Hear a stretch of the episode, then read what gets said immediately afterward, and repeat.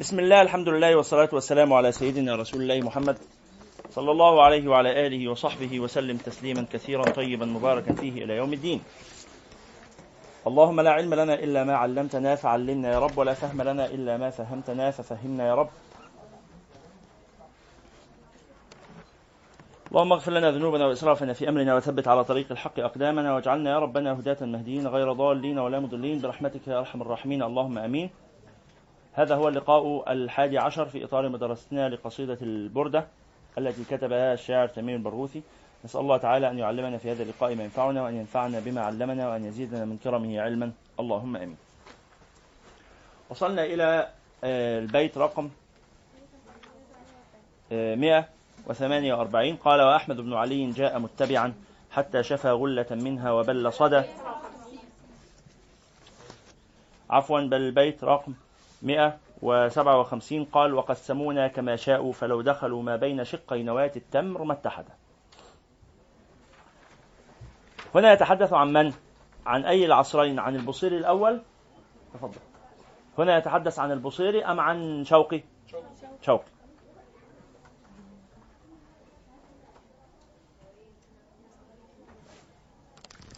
فهنا يتحدث عن عصر شوقي وعن بداية الاستعمار. أنا يعني نفسي تلح علي قبل أن نبدأ الشرح أن نصلي على رسول الله صلى الله عليه وعلى آله وصحبه وسلم. فما رأيكم أن نبدأ بالإنشاد؟ منذ فترة طويلة ونحن لا ننشد. هل جوحر؟ تفضلوا. بسم الله. بسم الله الرحمن الرحيم. نقرأ الآية، تفضلوا. بسم الله الرحمن الرحيم.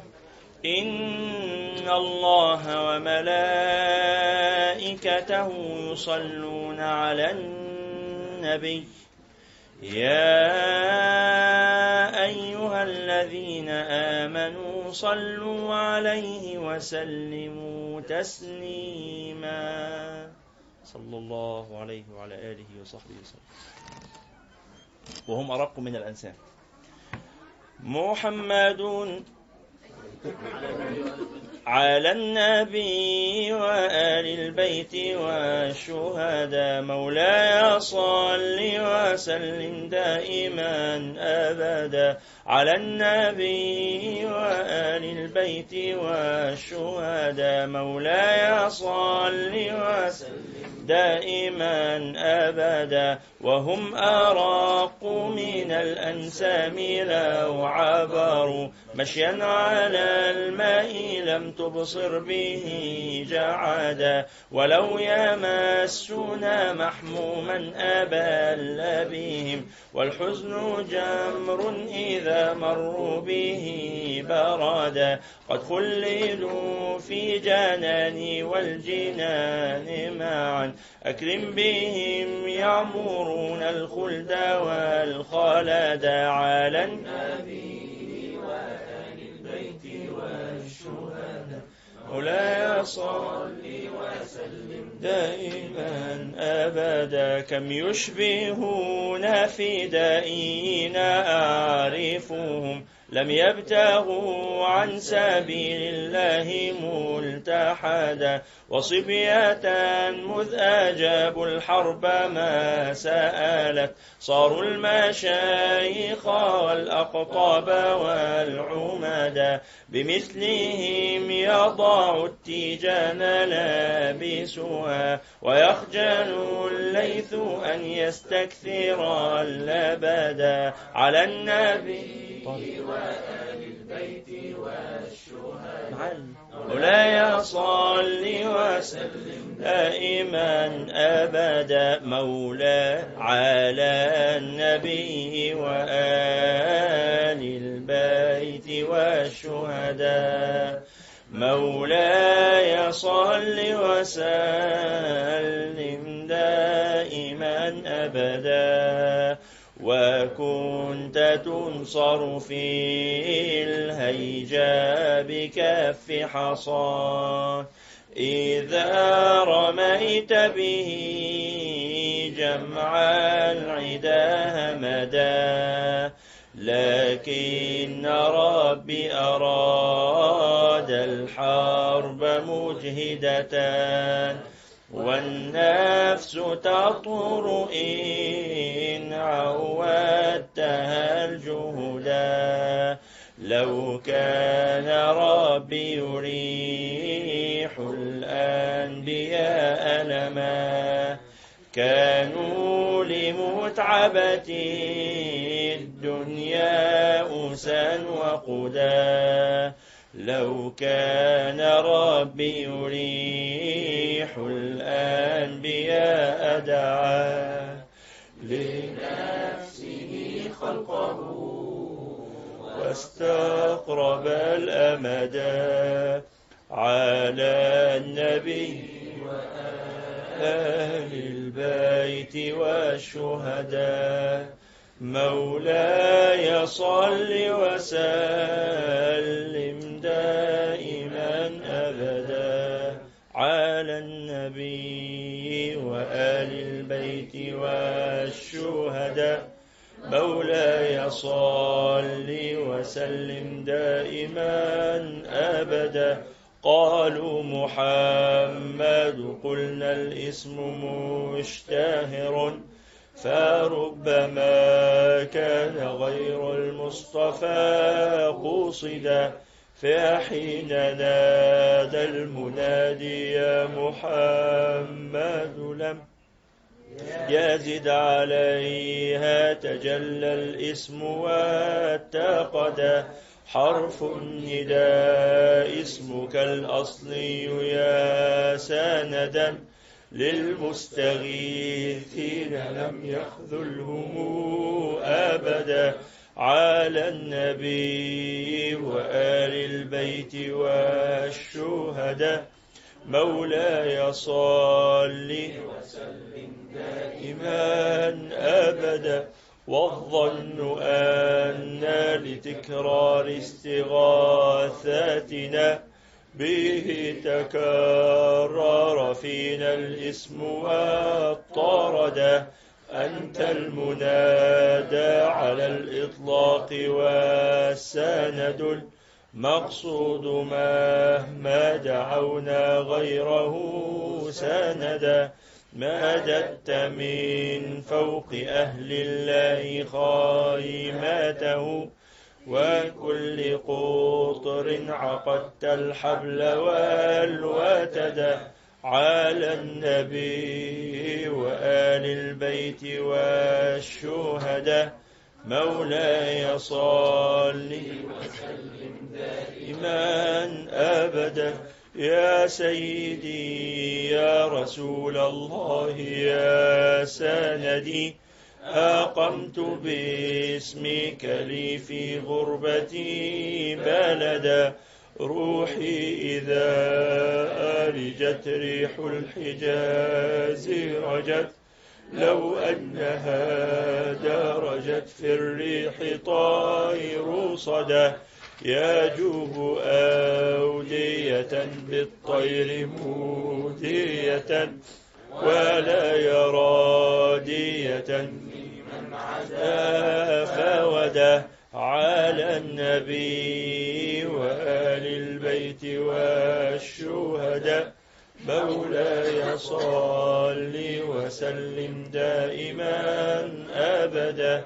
لا يلقط الحب إلا في منازلكم ولا يقيم سوى من شوقه الأودة يكاد يكرهكم من طول غيباتكم فإن أتاكم نائحا غاردا كذاك أرسل روحي حين أرسلها طيرا إليكم يجوب السهل والسند على النبي وآل البيت والشهداء مولاي صل وسلم دائما أبدا على النبي وآل البيت والشهداء مولاي صل وسلم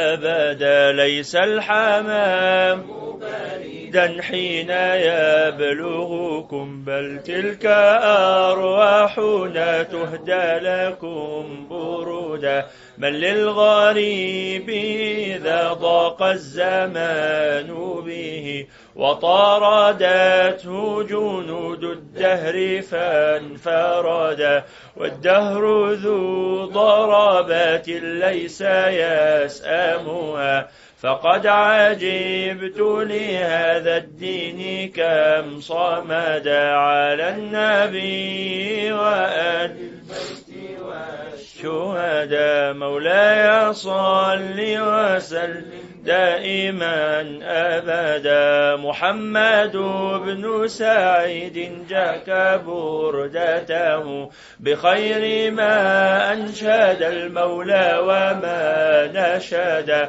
وأحمد بن علي جاء متبعا حتى شفى غلة منها وبل صدى رأى الخرجة تغزو المسلمين من كلا الشيخين فاستنجد المختار وارتفدا على النبي وآل البيت والشهداء مولاي صل وسلم دائما أبدا على النبي وآل البيت والشهداء مولاي صل وسلم دائما أبدا رأى الخلافة في بغداد أولهم تمحى وحقل كرام بعفا احتصدا رأى المذابح من أرض العراق إلى شام الشريف تصيب الجند والقاعدة رأى العواصم تهوي كالرذاذ على رمل إذا طلبته العين ما وجد على النبي وآل البيت والشهداء مولاي صل وسلم دائما أبدا مستعصما برسول الله أنشدها يرد مستعصما بالله مفتقدا وأحمد بن علي جاح يشهد في أمر الخلافات جورا فتتا العضدا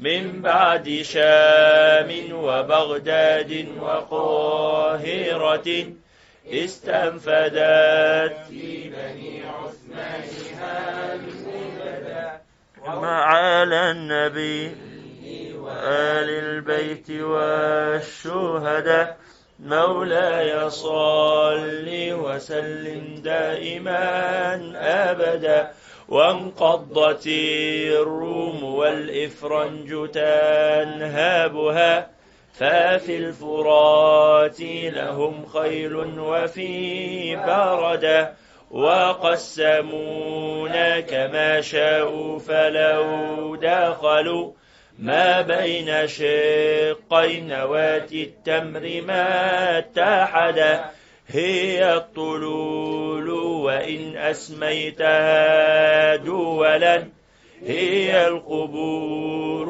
وإن أثثتها مهدا على النبي وآل البيت والشهداء مولاي صل وسلم دائما أبدا هي الخراب وإن رفت بيارقها ونم قودونها الأعتاب والسددا إن الزمانين رغم البعد بينهما تطابقا في الرزايا لحمة وسدى في زمن ما كان مندملا حتى أقول استجد الجرح أو فصده على النبي وآل البيت والشهداء. مولاي صل وسلم دائما أبدا. صلى الله عليه وعلى آله وصحبه وسلم تسليما كثيرا طيبا مباركا فيه إلى يوم الدين.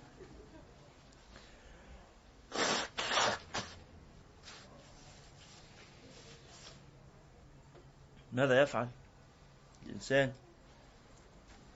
إذا رأى أمته تقتل أمام عينيه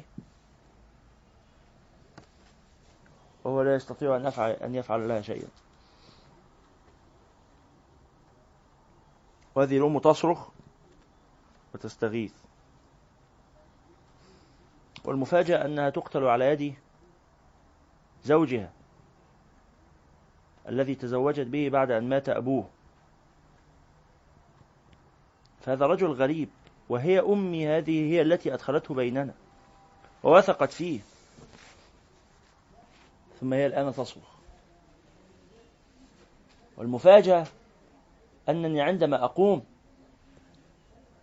لأقتل هذا الفاجر الذي يريد أن يسرق مالها وأن ينتهك عرضها وأن يقطعها قطعا ويلقيها في الشارع، عندما أقوم لقتله ومواجهته إذ بها تصرخ في وجهه: أنت ولد عاق، إنه زوج أبيك، زوج أمك، تعلم الأدب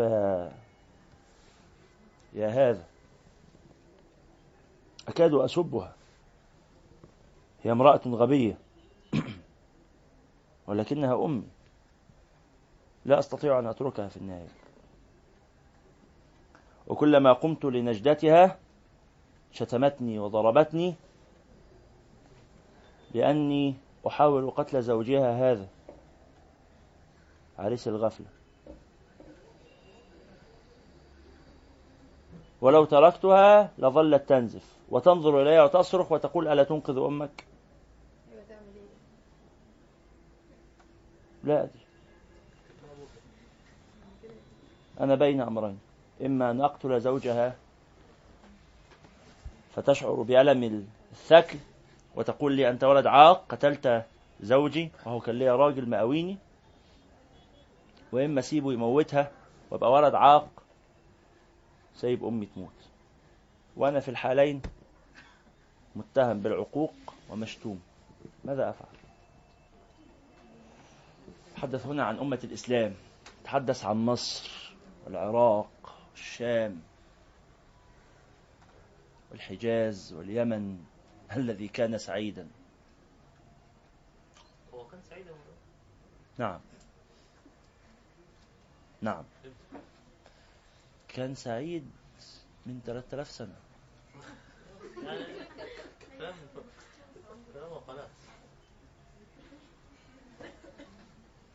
ماذا نفعل يا إخواننا؟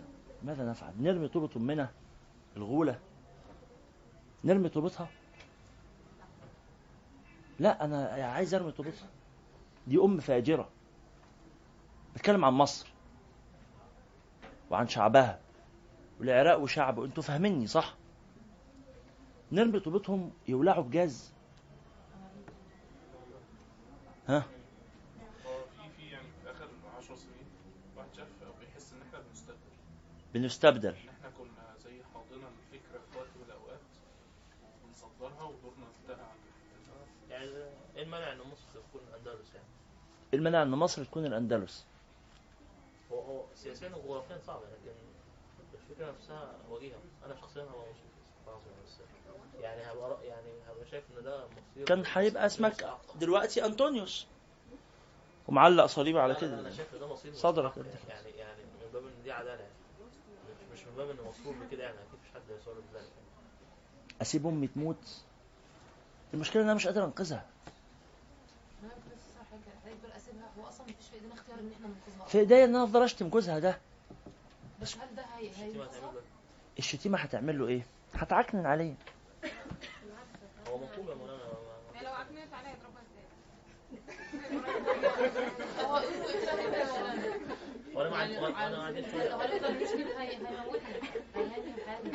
يعني اسيب امي تتضرب وما اشتموش عشان لو شتمته هيضربها زياده. لا كمان وجهه نظر شخصيه، يعني انا شخصيا لو شتمت هسيب امي تتشتم. لا معلش لو بجد احنا بنرمي مثلا على مصر وعلى كده، اتكلم عن امي وجوزها المجرم. خلينا هو الهدف اهو طب انا لو انا زي حد، بس هي مش مصر. لا الامه، امي مش مصر. لا امي امه الاسلام كلها، امه الاسلام في الشام والعراق والحجاز واليمن، بس احنا وصلنا لمرحله والمغرب والجزائر وتونس. امه الاسلام امي دي امي بعيد عننا. لا تتفاهم معاه هو وحش. ما هو ده اللي انا بحاول اعمله. انا قلت كمل تفضل تعمله. ما انا المشكله ان انا بحاول اقنع امي ان ده ابن 60 كلب. ايوه ابن. لما بعمل كده بتشتمني. مش مشكله. هي مش بس بتشتمني، بتقول لي عيب تتكلم.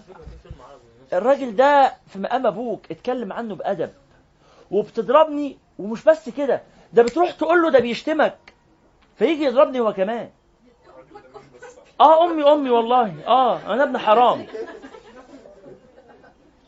انا بقول الفاظ صعبه شويه.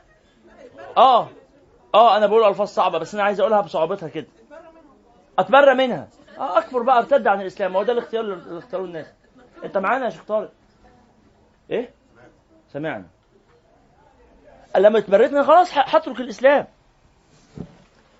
الاسلام. دي مش امي ولا اعرفها، دي مش امي. لا لا لا لا، ليس هذا موطني وأنا به لا أعترف. وطني المحلى بالمرايا والصدف، وطني الذي باعوه يوما ثم يعرض في مزاد للتحف. لا، ليس هذا موطني.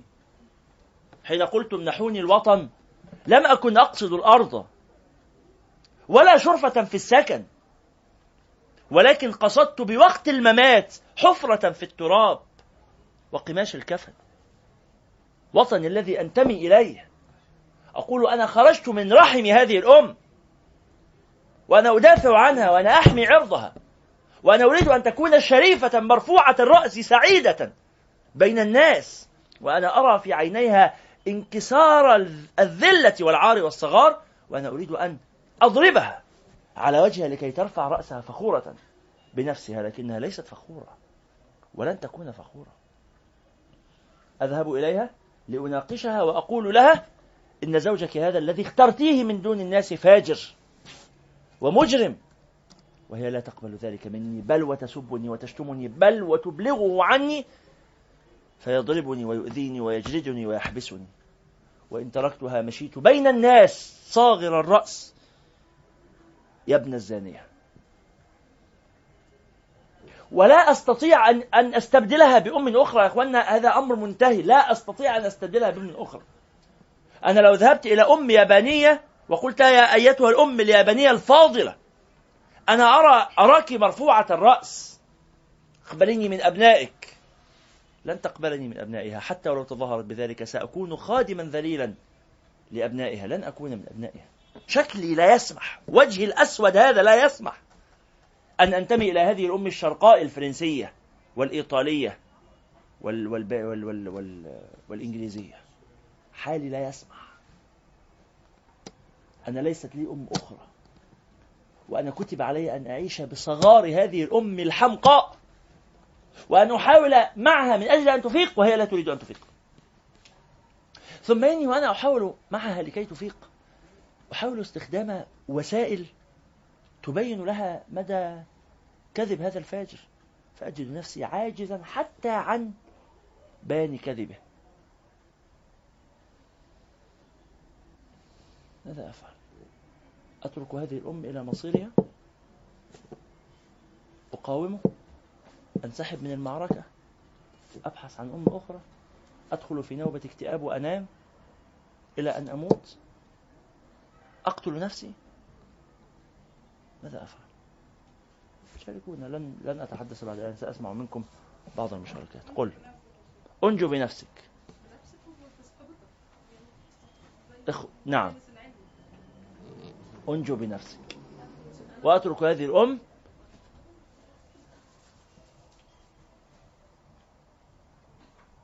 قل. شايف مولانا إن يعني حضرتك عرضت أمرين، الأمر اللي هو صعب اللي هو إما أتحمل يعني شباب زوج أمي لما أحاول إن أفصلها عنه، يا إما أمشي بين الناس يعني وأذم بأني تركت أمي لذلك. أنا شايف إن في أمر أصعب من الأمرين، يعني إن هو إن أنا أوعى يوم القيامة وربنا يحاسبني على إن أنا قصرت في واجب كان المفروض أقوم به. أختي التي تقول أنجو بنفسك تقول لي اقبل أن تسير بين الناس ذليلا لأجل هذه الأم الفاجرة. أنا لم أنجو، إن تركتها على ما هي عليه من الضلال أنا لم أنجو، كتب علي الصغار طوال حياتي لأني ولدت لهذه الأم الفاجرة، وأنا لا أقبل بهذه المكانة الوضيعة. أنا إنسان شريف، أنا إنسان شريف، لا أقبل بهذه المكانة الوضيعة. والنجاة إذا كانت تتضمن الذلة والصغارة وطأطأة الرأس والانحناء وأن أسير بين الناس كثير العين، فهذه ليست نجاة لي، موتي أهون. فهمتي المقصود؟ نعم. خيار أنت ونفسك إن ما كنتش بستنكره قوي فكرة مثال الأم وكده، خلاص الدنيا بايظة مش لازم أنا كمان أبقى بنهار معاها، بس لما حضرتك تركت مثال فكرة الأم وابنها بحس إن ده مش خيار أصلا كفكرة في المثال دي. فهي الفكرة كلها لو أنا بشعر بانتمائي للأم كان انتمائي لولد لمامتي هيبقى الرد الفعل مختلف عن فكرة من لم ينتمي إلى هذه الأمة. انتماء الولد إلى أمه فليس من هذه الأمة، فليس من هذه الأمة، إذن هو لقيط، وهذه المعاناة. نحن مجموعة من الأيتام المشردين اللقطاء الذين لا نعرف لنا أبا ولا أما، مشردون في الشوارع. هذه المأساة يا أستاذة. عندما أطلق هم الأمة فقد حولت نفسي من إنسان منتسب إلى أسرة ويعرف أباه ويعرف أمه ويرفع رأسه بين الناس فخورا إلى لقيط مجهول النسب ابن أبيه ابن زنا. لنا أم، والله لنا أم، لنا أم، ولكنها غبية، ولكنها سفيهة، ولكنها فاسقة وشاربة الخمر وترافق الرجال في الحرام. الأمة دي عبارة عن بشر يا مولانا، البشر دول حالهم تغير، ما بقوش من الأمة أصلا، والله حالهم تبدل. أي بشر؟ المسلمين سواء في مصر أو في الدول العربية أو في المتفرقين عنها. هذه أمتي، شئت أم أبيت، هذه أمتي. هذه أمتي، هذه أمتي، هذه أمتي، هذه أمتي، ماذا أفعل بشأنها؟ شيخ يعني الحل الصفوة مثلا؟ لا هو الأوبشن، يعني الأوبشن اللي هو أسيب أمتي إزاي؟ أسيبها إزاي؟ أبقى كيف يعني؟ ما هو ده وده مش أوبشن أصلا، ده مش أنا أتعلم ما أزعلش من الشتيمة وما أتعلم ما أزعلش من جلد جزء أمي جلية وخلاص، وأنا عايز حاجة من لحد ما نموت بقى ونبقى عملنا اللي علينا. مش حكاية تموت بس أحسن معيش. الأمة ما مرتش بظروف أسوأ من كده، يعني ممكن نستلهم من التجارب السابقة، عملوا إيه الناس نعم نعم. يعني هو مش بغلاوة الشخص، لكن يعني لازم يبقى فيه بعض الأمور مدركة إن الأمة ما بتبنيش في يوم وليلة ولا في شخص. إن يعني مثلا الرسول صلى الله عليه وسلم كان سيدنا أبو طالب من أعز الناس ليه، ومع ذلك هو قاعد يحاول معاه لحد ما توفى، بس ربنا خلفه كده. الحاجة يعني دي من القصص اللطيفة اللي حبيتها، يعني أو سمعتها ملخص القصة هو منبر صلاح الدين. منبر صلاح الدين اتبنى قبل ما يعني قبل فتح القدس، بس اللي بدأ قال أنا باني ده بيتحط في المسجد الأقصى. فيعني أحيانا ما بتكونش أنت القصة كلها أو أنت القصة كلها فيك، أنت بتكون حلقة السلسلة. أنا واحد من أبناء الأمة، أصل الأمة دي لكثرة بلاويها وكثرة مشاكلها اتجوزت بعدد هي مش فاكراه. أنا لو سألت أمي أنت اتجوزتي كام واحد؟ مش فاكرة. أنت خلفتي كام عيل؟ والله أمي ما تعرف، ما تعرفش يعني ده كام عيل. أنا كل شوية بتفاجئ بواحد واد أسيوي ويطلع أخويا. يا دي أنت من أنهي أب؟ أنت ابن حلال ولا ابن حرام؟ ولا أنت كنت من جواز ولا كنت من زنا؟ ما توهتهاش، لا ما توهتهاش، أنا مصر عليها. معلش طب الزوج ده بيمثل إيه؟ فكرة ولا شخص؟ الأزواج حكام اللي جابوا العيال دول، حكام أشخاص، والأشخاص اللي زواج لا مش أشخاص. حكام مين الأشخاص؟ حكام دول فكرة، حكام دول فكرة. الحكام دول مبدأ كده جرثومة. بس هم مش الحكام عملنا، دول مجرد واجهة لناس تانية هي اللي قررت لنا ان احنا كده. وقسمونا كما شاءوا. الحكام دول اصلا مجرد واجهة. فلو دخلوا ما بين شقي نواة التمر متحدة. وانا والله كان في درس مرة حضرتك قلت جملة انا من ساعتها وانا مستريح. بتحكي لنا عن شيخ كان كل ما يتعرض عليه امر يقول ملكه يا سيدي ملكه. ساعتها ادركت ان تعليل النفس مش بالنتيجة، تعليل النفس بالسعي. وان انا بسعى النتيجة على الله. مش ده مش هيمنعني من اني وانا شايف امي بتتضرب ان انا ابقى متضايق. ما مش هقول ماذا افعل، ماذا اقول، مش هسكت الفعل النفسي، هبقى بعمل بس يعني. انت مولانا جاوبتنا على السؤال، قلت لنا احنا كل واحد يسعى في دربه وكل واحد يسعى في طريقه، في وقت اللي احنا كلنا كنا فيه مكتئبين ايام. اسمحوا لي ان انا اللي في الاخر ما بتمنعش الواحد انه يدافع. في درس احد الدروس يعني كان في بنتدرس الاوروبيين كانوا في حالتنا لما كانوا في حالتنا دي عملوا ايه؟ خلوا الغضب بتاعهم ده دافع. يعني الاسامي دي كلها ما اثرتش في التاريخ في وقتها حاجه ذات اثر جامد، لكن هم ذكروا اسمائهم وخلدوا في التاريخ، لان ما اظنش ان هم يعني وعلى حالهم يوم القيامه، بس انا هم خدوا جزاهم حسن على فعلهم مثلا بعد ما ماتوا ب 100 200 سنه، فهم اكيد عاشوا بالهم ده وماتوا بيه يعني، بس في الاخر عملوا حاجه. يا اخوانا اللي بقوله دلوقتي مش ان احنا نبطل اللي بنعمله، احنا هنكمل اللي بنعمله، بس واحنا فاكرين ان احنا بنعمله عشان الامه المقهوره بس.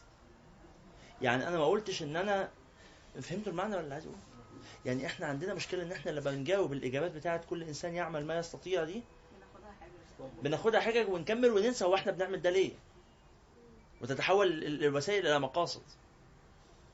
بس هي دي المشكله. وقسمونا كما شاءوا فلو دخلوا ما بين شقي نواة التمر ما اتحدا. من هم؟ الروم والإفرنج. الروم اللي هم بنو الأصفر، اللي هم إنجلترا ومن لاحق بها، والإفرنج اللي هم الباريسيون أو الفرنسيون ومن لاحق بهم، الإمبراطوريتين الاستعماريتين الأعظم. وانقضت الروم والإفرنج تنهبنا، ففي الفرات لهم خيل وفي بردة، برد نهر بالشام. وقسمونا كما شاءوا. فاكرين التقسيمة اللي قلناها المرة اللي فاتت، التقسيمة العبثية، فكرة ولاد علي الناحية دي ولاد علي الناحية دي، هو نفس علي بس دول بقوا مصريين دول بقوا ليبيين. رفح الناحية دي ورفح الناحية دي. أنا رحت رفح ورحت ليبيا، رحت فلسطين ورحت ليبيا، وأنا معدي من مصر لفلسطين. السور ده إيه فرق الأرض بين هنا وهنا؟ وفرق السكان بين هنا وهنا، وفرق اللغة وفرق الثقافة، مفيش أي فرق. مفيش فرق، بس احنا قررنا نشد الخط هنا. حاليا؟ لا. إيه؟ كان في وقت معين كان. أنا لما رحت غزة كنت مع تميم البرغوثي، وكان معانا مجموعة من أصدقائنا يعني. كان في الحرب الأخيرة. حرب 2013 دخلنا أثناء الحرب. قال وقسمونا كما شاءوا فلو دخلوا ما بين شقي نواة التمر ما اتحد. عارفين نواة التمر؟ نواة التمر لها شق، هم أو بيقول لو دخلوا في الشق ده النواة دي لا تتحد، خلاص احنا قررنا نفرق، خلاص قبلنا التفريق. هي الطلول. ما هي الطلول؟ الطلول هي بقايا البنيان بعد تخربه. ألا عم سلاما أيها الطلل الباكي. الطلول هي بقايا البيوت بعد تخربها وتهدمها، اسمها أطلال. هي الطلول وإن أسميتها دولا. الله يقول لي بقى دي دولة على رأي تميم لما قال خبروا ستي أم عطا دولة. ها يا أم عطا ولبسوه رتب عسكرية. كان عنده قصيدة يعني بالعامية الفلسطينية بيحكي عن جدته اللي هي أم عطا، بيقول كانت تسجع، كانت تقول هاتوا الجريدة نجراها نشوف البلاد مين اتولاها. فهو كتب قصيدة لجدته أم عطا بيقول خبروا ستي أم عطا بأنه القضية من أيام من زمان المندوب وهي زي ما هي. المندوب يعني المندوب السامي البريطاني. خبروا ستي أم عطا بأنه القضية من زمان المندوب وهي زي ما هي، لسه بنفاوضوا القناصل عليها زي ما بتفاوضي مع الغجرية. الغجريه اللي هي بيعه الخضار لسه بنفاوض القناصل عليها زي ما بتفاوضي مع الغجريه. إلنا اخدوا حيفا ويافا بس وصلنا معاهم بين 6 و 6.5%. بس وصلنا معاهم بين 6 و 6.5% يعني من ارضنا يعني. ثم الجزء بقى المقصود ولنا دولة يحكمها طير السنون يمعطى ولبسوه رتب عسكرية، والسنون إلو نمو اقتصادي، والسنون إلو خطط حربية، والسنون إلو سجادة حمراء يمعطى وعنا سجادة حمراء تالسنون يأدي عليها التحية. ويعني بقيت بقى بيتكلم كتير قوي على سنونه، فاهم؟ عارفين سنونه؟ سنونه اللي هو العصفور الصغير طائر موجود في الشام، اطيار السنونه. اطيار السنونه في اناشيد كتيره بتغني الاطيار السنونه. خلاص، فطائر صغير ضعيف جدا يعملوه خلاص. ده الحكومه والوزراء عارفين الحكومه تحت الاحتلال. الكتاب بتاع تميم نصحت بيه قبل كده اكتر من مره، الوطنيه الاليفه، كتاب خطير جدا، خطير في فكره كأن عندها دوله، كأن عندنا وزير، وكأن عندنا حكومة، وكأن عندنا أمراء، وكأن عندنا حكام ورؤساء. كتاب الدولة الوطنية الأليفة، نشأة الوطنيات العربية تحت الاستعمار. في ظل الاحتلال الإنجليزي يعملوا دولة ويعملوا حكومة ويعملوا انتخابات ويعملوا تمثيل وطني. وطن مين يعني؟ ودستور دستور 36 ده كان دستور 23 أول كلمة فيه إيه؟ مصر دولة مستقلة ذات سيادة. معرفتكش انا كده. طب والانجليز اللي قاعدين دول لا ده بيشربوا شاي بس مفيش حاجه، ده ما تقولش ان احنا محتلين ولا حاجه. مصر تحت المفروض عليها السياده، تحت السياده البريطانيه، يعني ايه بقى دوله مصر دوله حره مستقله ذات سياده؟ لا مفيش لا خلاص ما كلام. فكتاب الوطنيه ايه، فانصح جدا على الاقل تقراوا الفارس بتاعه، على الأقل تقرأوا الفارس بتاعه، الوطنية الأليفة، وكان أظن رسالة الماجستير بتاعه مطبوعة في دار الكتب والوثائق القومية. قال: هي الطلول وإن أسميتها دولا، هي القبور وإن أثثتها مهدا. أثثتها أي وضعت فيها الأثاث، أثثتها جعلت فيها أثاثا، والأثاث هو ما يستعمل في البيت من مقتنيات مختلفة. قال: هي القبور وإن أثثتها مهدا، هي الخراب وإن رفت بيارقها. البيارق الأعلام، فحتى ولو رفرفت البيارق فوق هذه الدول فهي ليست دولا، هي خراب، لأنه العلم بيرفع فوق القلعة، فلما تلاقي العلم مرفوع معناها القلعة دي فيها ناس وقلعة قوية وحصينة ولما القلعة تنهزم ماذا نفعل؟ ننكس العلم، نسقط العلم خلاص. فقال: والله حتى ولو رفت البيارق هي خراب، وهي الخراب وإن رفت بيارقها ونم قودونها الأعتاب والسدد. يعني حتى ولو زينوها وزخرفوها هي خراب أيضا، خوخة. قال: إن الزمانين. أي زمانين هما؟ البصيري وشوقي.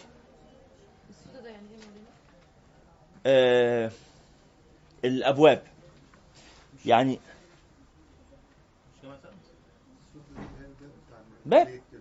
باب البيت، السد ده باب البيت من بره، فالسدد يعني الابواب. يعني لو زخرفوا الابواب وعلقوا الاعلام والحاجات دي كلها من بره كده وحسيت ان الموضوع جميل، ابدا ده خراب برضه. هو هنا يتحدث عن زمان البصيري وزمان شوقي. لا بيتكلم عن زمان البصيري وزمان شوقي، لانه كانوا كلاهما يعانوا من التقسيم والدولات، واظن سمعنا ده النهارده في الدرس جزء منه.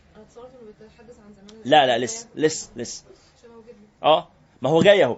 إن الزمانين اللي فاتوا دول رغم البعد بينهما تطابقا في الرزايا لحمة وسدى. اللحمة اللي هي الخيوط، اللي هي خيوط النسيج العرضية، والسدى اللي هي الخيوط الطولية. عارفين النسيج بيبقى مكون من خيوط عرضية وخيوط طولية. قص وسدى في الغزل، في الصناعة قص وسدى. أنا مصطلح جديد عليا بس جاي، قص وسدى.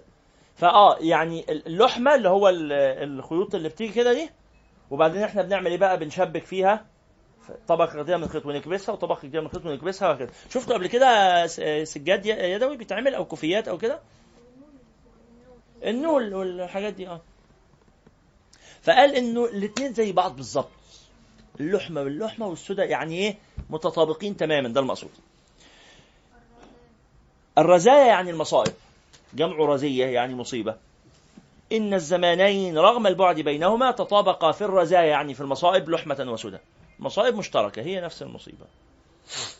والجرح في زمني ما كان مندملا حتى اقول استجد الجرح او فصد. قال انه زمان البصيري وزمان شوقي متشابهين وزماننا استمرار. يعني انا مش هقول لك انه الجرح التأم وبعدين رجع يتجدد تاني ولا فصد. يعني فصد، فصد اي خرج منه الدم الفاسد او فقعه الفقاقيع بتاعته دي ثقبت او ازيل غطاء. عارفين الجرح بيبقى ليه غطاء، فتزيل الغطاء فيتجدد الدم. قال لا ده ما حصلش، ده احنا مكملين. يعني احنا مشكله شوقي احنا لسه فيها لغايه دلوقتي، استمرار يعني. قال والجرح في زمني ما كان مندملا حتى أقول استجد الجرح أو فصد، مال النخيل على الزيتون مستمعا ليكمل السرد منه كل ما سرده. قال إنه مشكلة أو المصيبة في زمان البصيري فضلت مستمرة إلى زمان شوقي، فضلت مستمرة إلى زمان نهوي، مصيبة بتسلم لمصيبة. مال النخيل على الزيتون مستمعا ليكمل السرد منه كل ما سرد. يعني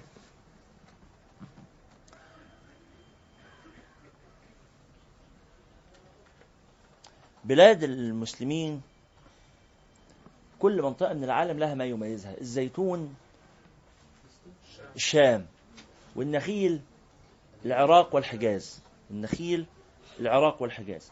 فقال نخيل العراق ونخيل الحجاز بيسمع من مصايب الشام ويكمل عليها، واللي يصيب الزيتون يصيب النخيل وهي مكمل. هنا في معنى مهم، الشاعر كثيرا ما يقول شيئا ويقصد غيره. الشاعر كثيرا ما يقول شيئا ويقصد غيره، وهذا في القرآن. الله سبحانه وتعالى يقول والتين والزيتون. التين يعني بني إسرائيل، والزيتون يعني أمة المسلمين. مين اللي يفهم بقى إنه التين يعني بني إسرائيل وإن الزيتون يعني أمة المسلمين؟ هو اللي يفهم إن الشاعر ممكن يقول كلامه وهو ما يقصدوش، يقصد معنى آخر. لما امرؤ القيس يقول ألا عم صباحا أيها الطلل الباكي، كان بيتكلم عن الطلل؟ كان بيتكلم عن إيه؟ لا، كان بيتكلم عن جسده وعن نفسه، فسمى جسده طلل باكي. أحبابه مشوا وبتاع. بس لحظة، بس هو في النهاية أنا بس عايز أقف مع المعنى ده اللي هو إيه؟ أن الشعر ليس على ما يظهر منه. الشعر ربما قال شيئا وهو يقصد غيره، هذا يحتاج إلى مهارة لغوية، في مهارة إدراكية في فهم اللغة الظاهرة والعميقة. نعم، قصة طويلة، قصة طويلة. كل لغة طبع في الواحد يدرك بيها المعاني الخفية. بعد طور سينين وهذا البلد الأمين، طور سينين جبل الطور الذي نزل عليه، مقصود بها التوراة التي نزل عليها، المقصود بها جبل الطور الذي نزلت عليه توراة موسى اللي هو التين. لحظة واحدة، اللي هو والتين والزيتون وطور سينين اللي هو بتاع التين، وهذا البلد الأمين اللي هو مكة بتاع الزيتون.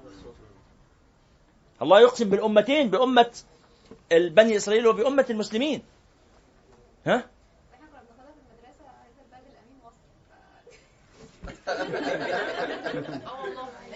لا بجد؟ أنا دي فكرتها قلشة يعني. ما أمي فاجرة يا جدعان، والله العظيم حد يمسك الست دي مجنونة، ماشية شعرها منكوش في الشارع بتقطع في أجسام العيال، خرب بيت أبوها.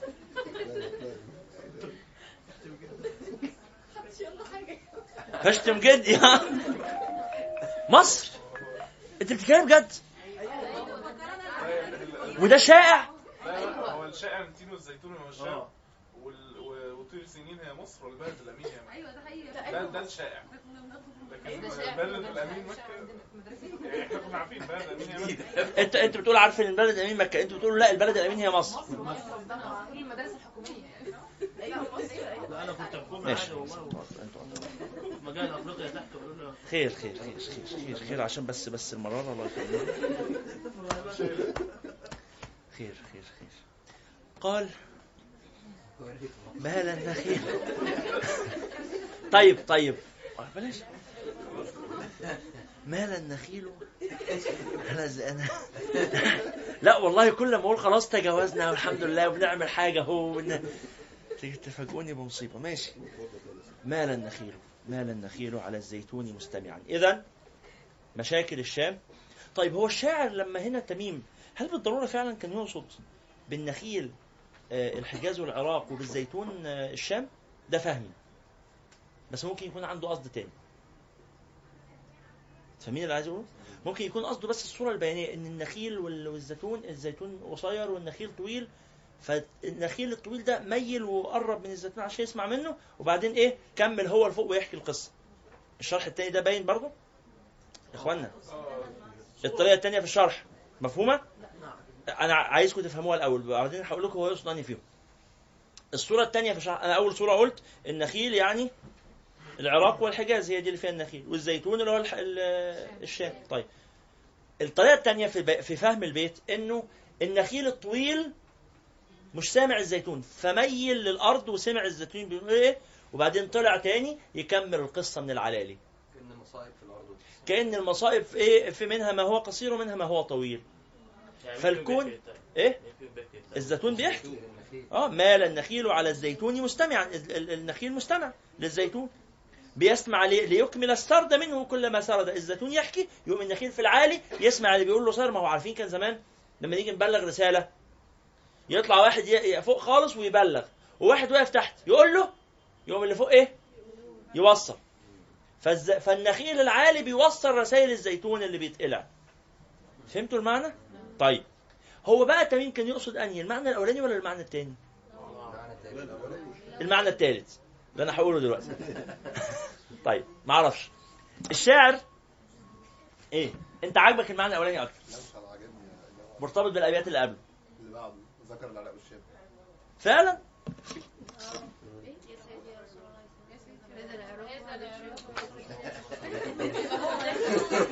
انا اتفاجئت فعلا، انا اتفاجئت لسبب ان انا فهمت دلوقتي فكره النخيل والزيتون دي، انا فهمتها ايه من غير ما اقرا البيت اللي بعده. لا هو انا عايز اقول ايه، الشاعر يا اخوانا لما بيقول كلام ممكن ما يكونش قاصد كل جوانبه، بس هو اللغه لعبقريه الشعر ده مش من كلام الشاعر، الشعر ده وحده ولذلك ايه فاكر دي لما اسمه ايه المتنبي اللي شارح المتنبي مين المعري لما جه يشرح ديوان المتنبي سماه معجزه احمد، فقال ان الشعر بتاع احمد المتنبي ده معجز، فانا هشرح هذه المعجزه. الكلام اللي بيقوله الشاعر ده ممكن ما يكونش الشاعر فاهمه كله، يعني انا ممكن يكون فهمي لتميم اعمق من فهم تميم شخصيا ليه، او مش اعمق لا مش اعمق طبعا بس مختلف يعني اضافي، لأن الكلام مش ملك تميم. الجرير في مرة قال إيه في أحد أبياته، قال اسقني خمرا وقل لي هي الخمر، جزء من البيت اسقني خمرا وقل لي هي الخمر، ليه معاه ولا حصل كده؟ فواحد من الناس بيعلم الناس هذا البيت فقال ليه أراد الشاعر أن يمتع كل حواسه بالخمر، فرآها وشمها وذاقها فأراد أن يسمع اسمها، فقال اسقني وقل لي هي الخمر، عشان اتبسط، عشان ودني تتبسط زي ما عيني مبسوطه وانفي مبسوط وايه وفمي مبسوط، فاراد ان يمتع كل حواسي بالخمر. مين سمع الشرح؟ جرير. قال والله ما خطر هذا لي ببال، انا يعني ما رايي، يعني انا قلت عشان غرض اخر يعني خلاص. ايه الغرض بقى الحقيقي اللي كان عند يقول لك المعنى فين؟ في بطن الشاعر. المعنى في بطن الشاعر، هو بالع المعنى، بس انا فهمت ده اقدر فهمي ده ادلل عليه ولا ما اقدرش؟ اللغه تحتمله ولا ما تحتملوش؟ ولذلك الشعر حمال اوجه، ولذلك جه القران حمال اوجه. فهمتوا يا اخوانا المقصود؟ فائده ادبيه مهمه وفائده لغويه مهمه. ساعات يا مولانا ممكن الشاعر نفسه هو بيقول في البيت او حاجه بيقصد حاجه مثلا، يقصد يقصد حاجه، انا لما اجي اقراها واتذوقها اتذوق حاجه اعمق من اللي هو قالها. ممكن مال النخيل على الزيتون مستمعا ليكمل السرد منه كلما سردا. يا سيدي يا رسول الله يا سندي، هذا العراق وهذا الشام قد فقد.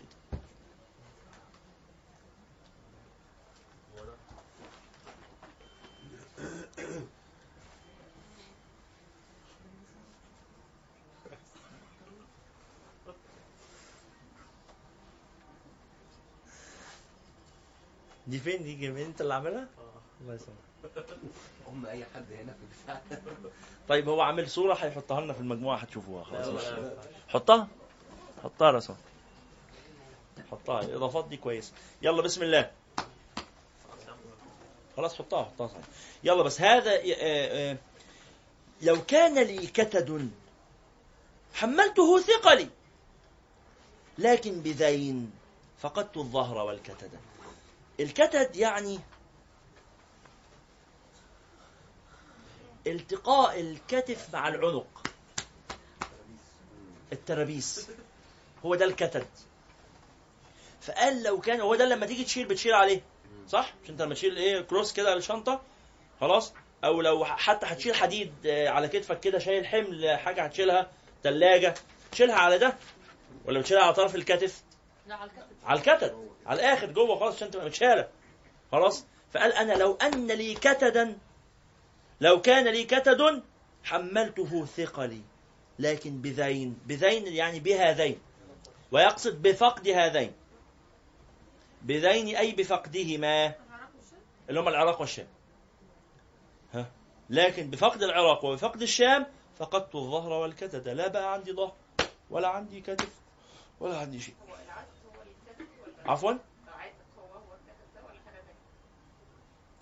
نعم. لو كان لي كتد حملته ثقلي، لكن بذين يعني بفقد هذين، وحذفت الهاء. لكن بذين يعني مش بهما، أنا ما فقدتش كتدي بالعراق، أنا فقدت كتدي بفقد العراق، لكن بذين يعني بفقد ذين يعني بفقد هذين فقدت الظهر والكتد. يا جاري الغار أعلى الله قدركما، عيت بعدكما أن أحصي الرددا. جاري الغار سيدنا رسول الله صلى الله عليه وعلى آله وصحبه وسلم، وسيدنا أبو بكر صلى الله عليه وعلى آله وصحبه وسلم. ينفع نقول على سيدنا أبو بكر صلى الله عليه وسلم؟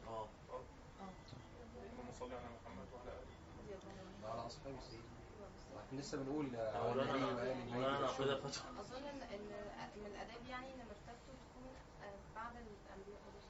هل يجوز ان اقول اللهم صل على ابي؟ انا بنقول اللهم صل على النبي وآل بيته والشهداء. ايوه شوف انا اللهم صل على سيدنا ابو بكر. انا مساله احنا اخويا بيقول طب ما هو ربنا بيصلي علينا، مش بنصلي على رسول الله صلى الله عليه؟ فقول اللهم صل عليه. الصلاة هي الدعاء، الصلاة هي الدعاء، ولكن يا اخوانا طب ما ممكن تسمح لي اكمل رايي؟ انا عندي راي معين تلقيته وتعلمته، هقوله لكم وبعدين قولوا لي بقى انتوا الاضافات اللي عندكم. المسألة فيها 3 أقوال. حكم الصلاة على غير رسول الله صلى الله عليه وسلم فيها 3 أقوال. القول الأول بالجواز، لأن الصلاة هي معناها في اللغة الدعاء.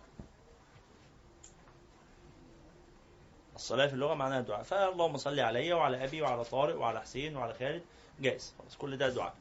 المعنى الثاني أن الصلاة لا تجوز بلفظ الصلاة إلا على رسول الله صلى الله عليه وسلم فقط. فقول اللهم صل على سيدنا محمد صلى الله عليه وسلم. أي حد تاني يبقى ملحق بيه، وآله وصحبه مفيش مانع، بس ما يقولش اللهم صل على آله. ده الرأي الثاني. الرأي الثالث قالوا يجوز الصلاة على غيره إذا ألحق به، يعني في جملة واحدة، يعني نقول اللهم صل على سيدنا محمد وصل على آل سيدنا محمد وصل على أصحاب سيدنا محمد. فهمتوا كده؟ في العيد بنقول إيه؟ اللهم صل على سيدنا محمد. وعلى ولا وصل على؟ يبقى احنا اللي بنقوله في العيد الرأي ده الثاني. اللهم صل على رسول الله وعلى آله. وحتى في الصلاة النبي صلى الله عليه وسلم علمنا أن نصلي صلاة الإبراهيمية، اللهم صل على سيدنا محمد وعلى آل سيدنا محمد، مش وصلي على آل سيدنا محمد. خلاص يا إخوانا، يبقى المسألة فيها 3 أقوال. يلا بسم الله. ما برجحش أنا، ماليش دعوة بالترجيح. لو كان لي كتد حملته ثقلي، لكن بذين فقدت الظهر والكتد. يعني بفقد العراق والشام فقدت الظهر وفقدت الإيه؟ الكتد. يا جاري الغار أعلى الله قدركما، عيت بعدكما أن أحصي الردى. عيت يعني تعبت أو يعني عجزت، عيت من العي أو العي وهو الإيه؟ التعب، وهو كذلك العجز. عيت أي عجزت. لا، العجز اللي مش عارف يسأل، مش عارف بمعنى هنا احنا في العامية عندنا مش عارف اعمل ده، يعني مش انا عاجز عنه، عاجز عن ادراكه، لانه الجهل عجز عن الادراك، نوع من انواع العجز. واحنا بنقول العيان يعني المريض.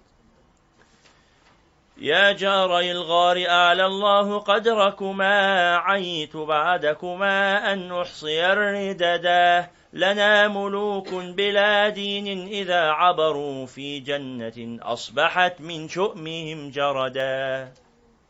لنا ملوك، ولاد 60 كلب.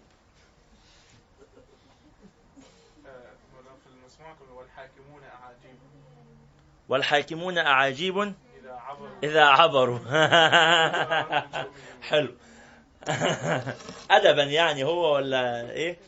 أم لما قال القصيدة بدل ما يقول لنا ملوك بلا دين قال والحاكمون أعاجيب إذا عبروا. ماشي، أدي أظرف يعني برضو مهذبة، لكن إحنا بنقول لنا ملوك بلا دين. فهمتوا المعنى؟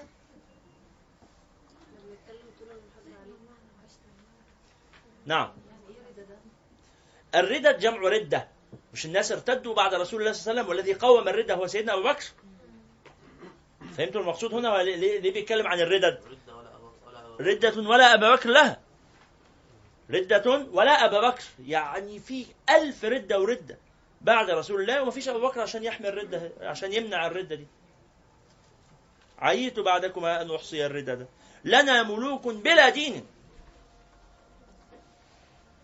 أول حاكمون أعاجيب، إيه رأيكم أني أحسن؟ يعني مش عايزين تجيبوها لبر. أيوة. ليه؟ والحاكمون أعاجيب، حاسة إنها مطحومة يعني. ليه؟ والحاكمون أعاجيب إذا عبروا. عشان بدأ بوجه مش ماشية. لا ماشية ومظبوطة يعني، أنتوا بس اللي يعني. لنا وبعد كده وقف وقالوا الحاكمون عجيب وعادها تاني وكمل. فهو لا يعني هو بس بيراعي سياق، يعني كان عايز يخرج من المكان اللي هو فيه خلاص. واحنا برضو عايزين نخرج من المكان اللي احنا فيه، فلذلك نقول بعض الحاكمين عجيب. بعض الحاكمون عجيب دي يعني الغلط اللي فيها عجيب بمعنى عجوبة يعني مالهم. طيب هنشرحها على لنا ملوك، هنشرحها قصدي على والحاكمون أعاجيب، نكتبوها فوقيها. بدل لنا ملوك بلا دين هنقول والحاكمون أعاجيب. الحاكمون جمع حاكم، أعاجيب جمع أعجوبة، يعني أمر غريب، يعني الحكام دول حالهم عجيب، حالهم غريب. بس دي مختلفة في المعنى عن بلا دين. مختلفة طبعا، مختلفة. ده معنى ده معنى ده معنى ده معنى. فبيقول الحاكمين دول أمرهم عجيب، برضه هو بيقصوا عليهم، بس بدل ما يقول إن هم بلا دين، لأنه كأن ده هيبقى معناه التكفير يعني احنا ما بنكفرش حد، خلاص هم كفر من غير ما نكفر. خلاص فاحنا ما بنكفرش حد. دي في اللغه يعني خلق يعني. طيب خد بالك، هو بيقول لنا ملوك، هو بيتكلم على حكام فلسطين، لان هو راجل شاعر فلسطيني، فهو بيتكلم على الحكام اللي في فلسطين، قصده على نتنياهو الاسرائيليين بالظبط كده. الله يفتح عليك. يبقى اذا بتضحكوا صليتوا على رسول الله صلى الله عليه وسلم. يبقى هو بيتكلم عن الملوك الظالمين، فقال لنا ملوك بلا دين. أو إحنا إيه، بدل ما يبقى نبقى بنسلب عنهم الدين، نبقى بنقول إيه؟ والحاكمون أعاجيب. واضح الكلام؟ كأنها بلا خلق يعني، ما هو الدين بلا دين يعني بلا خلق. ما عندهمش ملة، ما عندهمش مبدأ، ما عندهمش كرامة. لنا ملوك بلا دين، إذا عبروا في جنة أصبحت من شؤمهم جردة. يعني حالهم عجيب. وعلى فكرة لأ، الشطر الثاني أليق به والحاكمون أعاجيب. ليه؟ لأن هو حالهم عجيب، مجرد ما يعدوا في جنة جميلة أول ما يعدوا تتحول بسبب شؤمهم تتحول صحراء جرداء. فلذلك لا، الحقيقة لو قال والحاكمون أعاجيب أليق من الناحية الشعرية يعني. هي يمكن مش مرضية لمثلا رغبات بعض الناس، الخوارج، ناس عندهم يعني رغبات كده في الخروج اللي في تكفير الناس والعياذ بالله، فيبقى مش مرضية ليه. لكن الناحية الشعرية لا، مرضية جدا. نعم، دين ليها معاني طبعا، قلنا الدين يعني معناه الخلق وكده. ممكن طبعا، ممكن. بس احنا بنقول لا، حتى لو بلا خلق، ايه اللي يخلي عدم الاخلاق يخليه لما يعدي في جنة تتحول جرداء؟ لا، ده شيء عجيب. فلذلك فهمتوا المعنى يا اخوانا؟ لو قلنا ان هم اعاجيب يبقى ده أليق. ليه؟ لشؤمهم. نعم. ها؟ والحاكمون أعاجيب. نعم، تنوين لازم. والحاكمون أعاجيب إذا عبروا في جنة أصبحت من شؤمهم جردة. يعني هم يعني حالهم عجيب الحكام دول، مجرد ما يعدي في البلد الجنة الجميلة تتحول إلى جرداء بسبب الشؤم. نعم. أنيابهم في ذوي الأرحام ناشبة وللأعادي ابتساما يظهر الدردة. يعني عنده ناب قاسي شديد في ذوي الأرحام ناشبة. ناشبة أي مغروسة، ناشبة أي مغروسة أو غائرة. نشبة أي غارة. إيه؟ في بيت وقع؟ ولا يموتون مثل الناس. لسه. وأنا هو عجيب إن هم إن من زمان الملوك أصحاب الملك عض بيقتلوا. خلاص يعني إيه؟ عجيب إن هم من زمان أصحاب الملك عض بيقتلوا أرحامهم. يا جماعة الصوت لو سمحتوا. أنيابهم في ذوي الأرحام ناشبة وللأعادي ابتسام يظهر الدردة. يعني عندهم أنياب مغروسة في أبدان ذوي الأرحام. ذوي الأرحام هنا مش مقصود بها قرايبهم، ذوي الأرحام هنا مقصود بها شعبهم. في كتاب صدر من أيام عن سلسلة علم المعرفة، كنت بقرأه امبارح، كتاب جيد الحقيقة، اسمه لماذا يكذب القادة. كتاب جيد، مش لازم تقرأه كله يعني، لما تمسك كتاب اقرأ الخلاصة بتاعته الأول وبعدين اقرأ الكتاب. لماذا يكذب القادة؟ إن هو الحكام ليهم ساعات تعامل مع شعوبهم قاسي جدا، في حين إن هو لما يجي يتعامل مع الأعداء يكون إنسان لطيف كده ومهذب بس ده عندنا حتى في البيوت يعني. طبعا نفس المشكلة، تلاقي الراجل جوه بيته عمال يزعق ويضرب ويشتم ومنتهى قلة الأدب، ولما يخرج بره تلاقي إنسان راقي ومحترم ومهذب وصوته واطي. وده يعكس خلل. ولذلك النبي صلى الله عليه وسلم قال إيه؟ قال خياركم في الجاهلية خياركم في الإسلام إذا فقهوا. استغفر الله، هي مش أي خيار في الموضوع. أنا آسف جدا، واحد دماغه يعني الحمد لله. لا، استغفر الله، قال خيركم لأهله وأنا خيركم لأهلي، صلى الله عليه وعلى آله وصحبه وسلم. ولذلك قالوا المستقيم حقا من شهدت له زوجته بالاستقامة. لأنه لا، ليه مش هيتحقق ليه؟ لا، موجود في ناس تشهد، يعني في رجال تشهد لهم زوجاتهم يكفرنا مش يكفرنا. يكفرنا يعني هي في لحظات الغضب بتبقى عماله تشتم وتتضايق وبتاع، بس لما ترجع تهدى كده وتتكلم بالعقل تقول لا والله ده راجل محترم. مش يعني هي بيبقى بس عندها لحظات انفعال، لكن لما ترجع بجد كده امها تقعد معاها ويا بنتي متضايقه منه حقيقي بعد ما تهدى، ده الشرط بس، لان يعني في لحظه انفعالها هي مش عاقله. لكن بعد ما تهدى امها تقعد معاها ولا خالها ولا ابوها ولا بتاع متضايقه من ايه يا فوزيه، فترجع تقول والله لا ده راجل كويس. فهمتوا المعنى؟ متضايقه وخلاص. هي لما بتضايق ما بيبقاش لسبب، هي بتضايق عشان في وقت هي لازم تكون متضايقه. يا اخوانا لا، دي حاجه نفسيه طبيعيه، هي عندها تخزين مشاعر كتير لاسباب مختلفه، وهي مش عارفه مضايقه ليه، هي بتفضل مضايقه، اصبر بس، تفضل مضايقه كتير كتير كتير، وبعدين يجي موقف عبيط ان الباب يقفل على ايديها ملوش اي علاقه باي حاجه، بس تقعد تعيط. او مثلا انه الميكروباص بيفوت اللي هي عايزه تلحقه، فالاتوبيس لو عارف لو فاتها الاتوبيس تقف تعيط في الشارع، هي مش بتعيط عشان هي طفله، ولا هي بتعيط عشان الاتوبيس ده مهم، ولا بتعيط عشان الاتوبيس اصلا، بس هو ده موقف كانه عارف ايه، فجر الجرح كده، فخرج بقى ايه خزان هنعمل ايه؟ انيابهم، نكمل بس عشان ما نجيبش نفسنا مشاكل. انيابهم في ذوي الارحام، احنا عم ما نخافش من الحكومه بس نخاف من الحريم. لماذا يكذب القاده؟ اديك عرفت يا اخويا لماذا يكذب القاده، شغل نفسك قوي متفرحص لماذا يكذب القاده، عشان يعرفوا يعيشوا يا اخويا. انيابهم في ذوي الارحام ناشبه وللأعادي ابتسام يظهر. الله يحفظكم، الله يحفظكم ويمتع الأمة بعلمكم ويديم جمعكم والله العظيم، ويخلي المحزون لما يصاحبكم ويذهب حزنه. قولوا أمين. عارفين الدعاء بتاع ربنا يحبب فيك خلقه، دعاء حلو، دعاء حلو. الناس لما يحبوك يستبشروا كده بوجودك، فأنا بحبك والله وبستبشر بوجودكم وبرتاح. الغضب راح لغاية لما بس نخلص هرجع أرضك.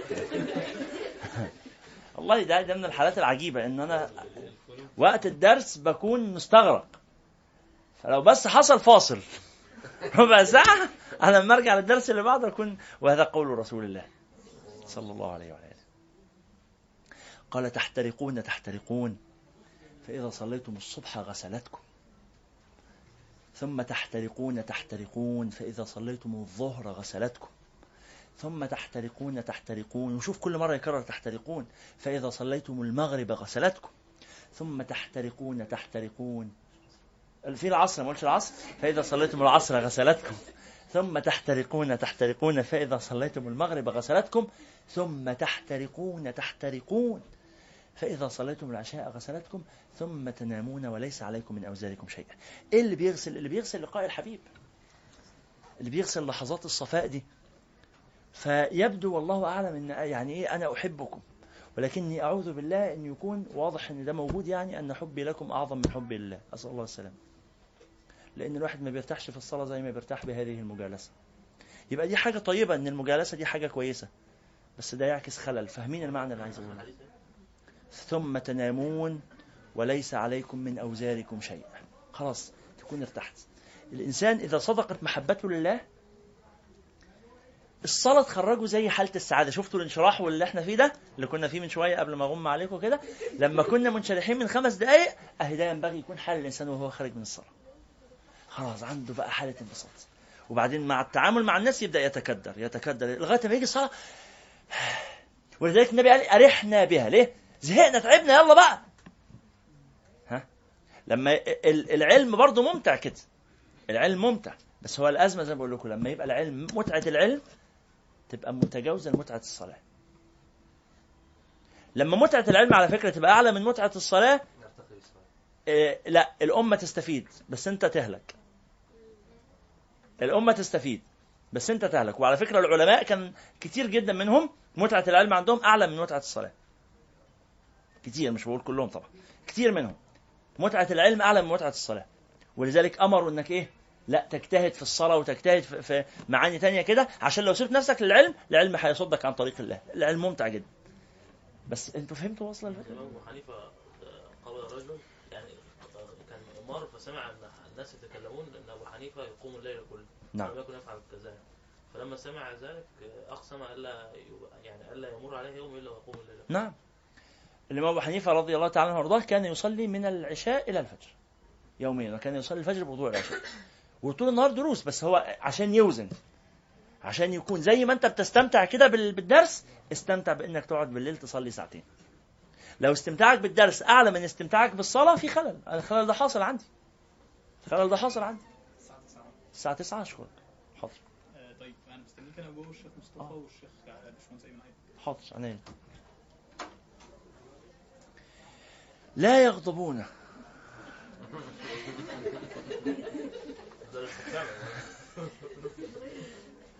الغضب جزء من فطرة الإنسان، ولو بطل يغضب ما يبقاش بني آدم. وسيدنا الشافعي قال من استغضب فلم يغضب هو حمار. صح ولا أنا غلطان؟ لا مش متعارض. لا تغضب يعني لا تنفذ غضبك إلا إذا كان الغضب لله. لا تغضب يعني لا تغضب لغير الله. والنبي صلى الله عليه وسلم كان لا يغضب لنفسه، ولكنه كان إذا انتهكت حرمات الله لم يقف لغضبه شيء، غضب مطبق. إذا انتهكت حرمات الله. قال أنيابهم في ذوي الأرحام ناشبة وللأعادي ابتساما يظهر الدردة. الدردة اللي هو الإيه؟ حمار اللثة، يعني ما عندوش أسنان، يعني لما يجي يضحك إيه؟ أهتم، يضحك ضحكة كده عبيطة خالص. هو يعرض بكبر سن الحكام. صدقت إنه الحكام يعني حكامنا عواجيز، أسنانهم واقعة. على الأعداء شرسين أسنانهم معانا إحنا. لا مع الأعداء ما عندهمش أسنان، منتهى الجمال. عارف لو حد عضك باللثة ما توجعش، دي تزغزغ. عارفين عضة العيل اللي لسه ما مولود، عضة تزغزغ دي، صح ولا إيه؟ لكن الأنياب هي دي اللي ناشبة في لحمنا إحنا بقى. وللأعادي ابتسام يظهر الدردة لا يغضبون ولا يحمى لهم حرم وإن تكن دونهم أسيافهم نضدة. النضد نضدة يعني معبأة، أسياف كثيرة جدا ومنتظمة، يعني إيه؟ عنده سيوف كده جنب بعضها كتيرة. أتفضل. عندهم سيوف كتيرة جنب بعضها، سيوف بعدد هائل، ولكنهم لا يستعملونها. لا يحمى لهم حرم، يعني تنتهك الحرمات وهم ولا حاسين بحاجة. لا يغضبون ولا يحمى لهم حرم وإن تكن دونهم أسيافهم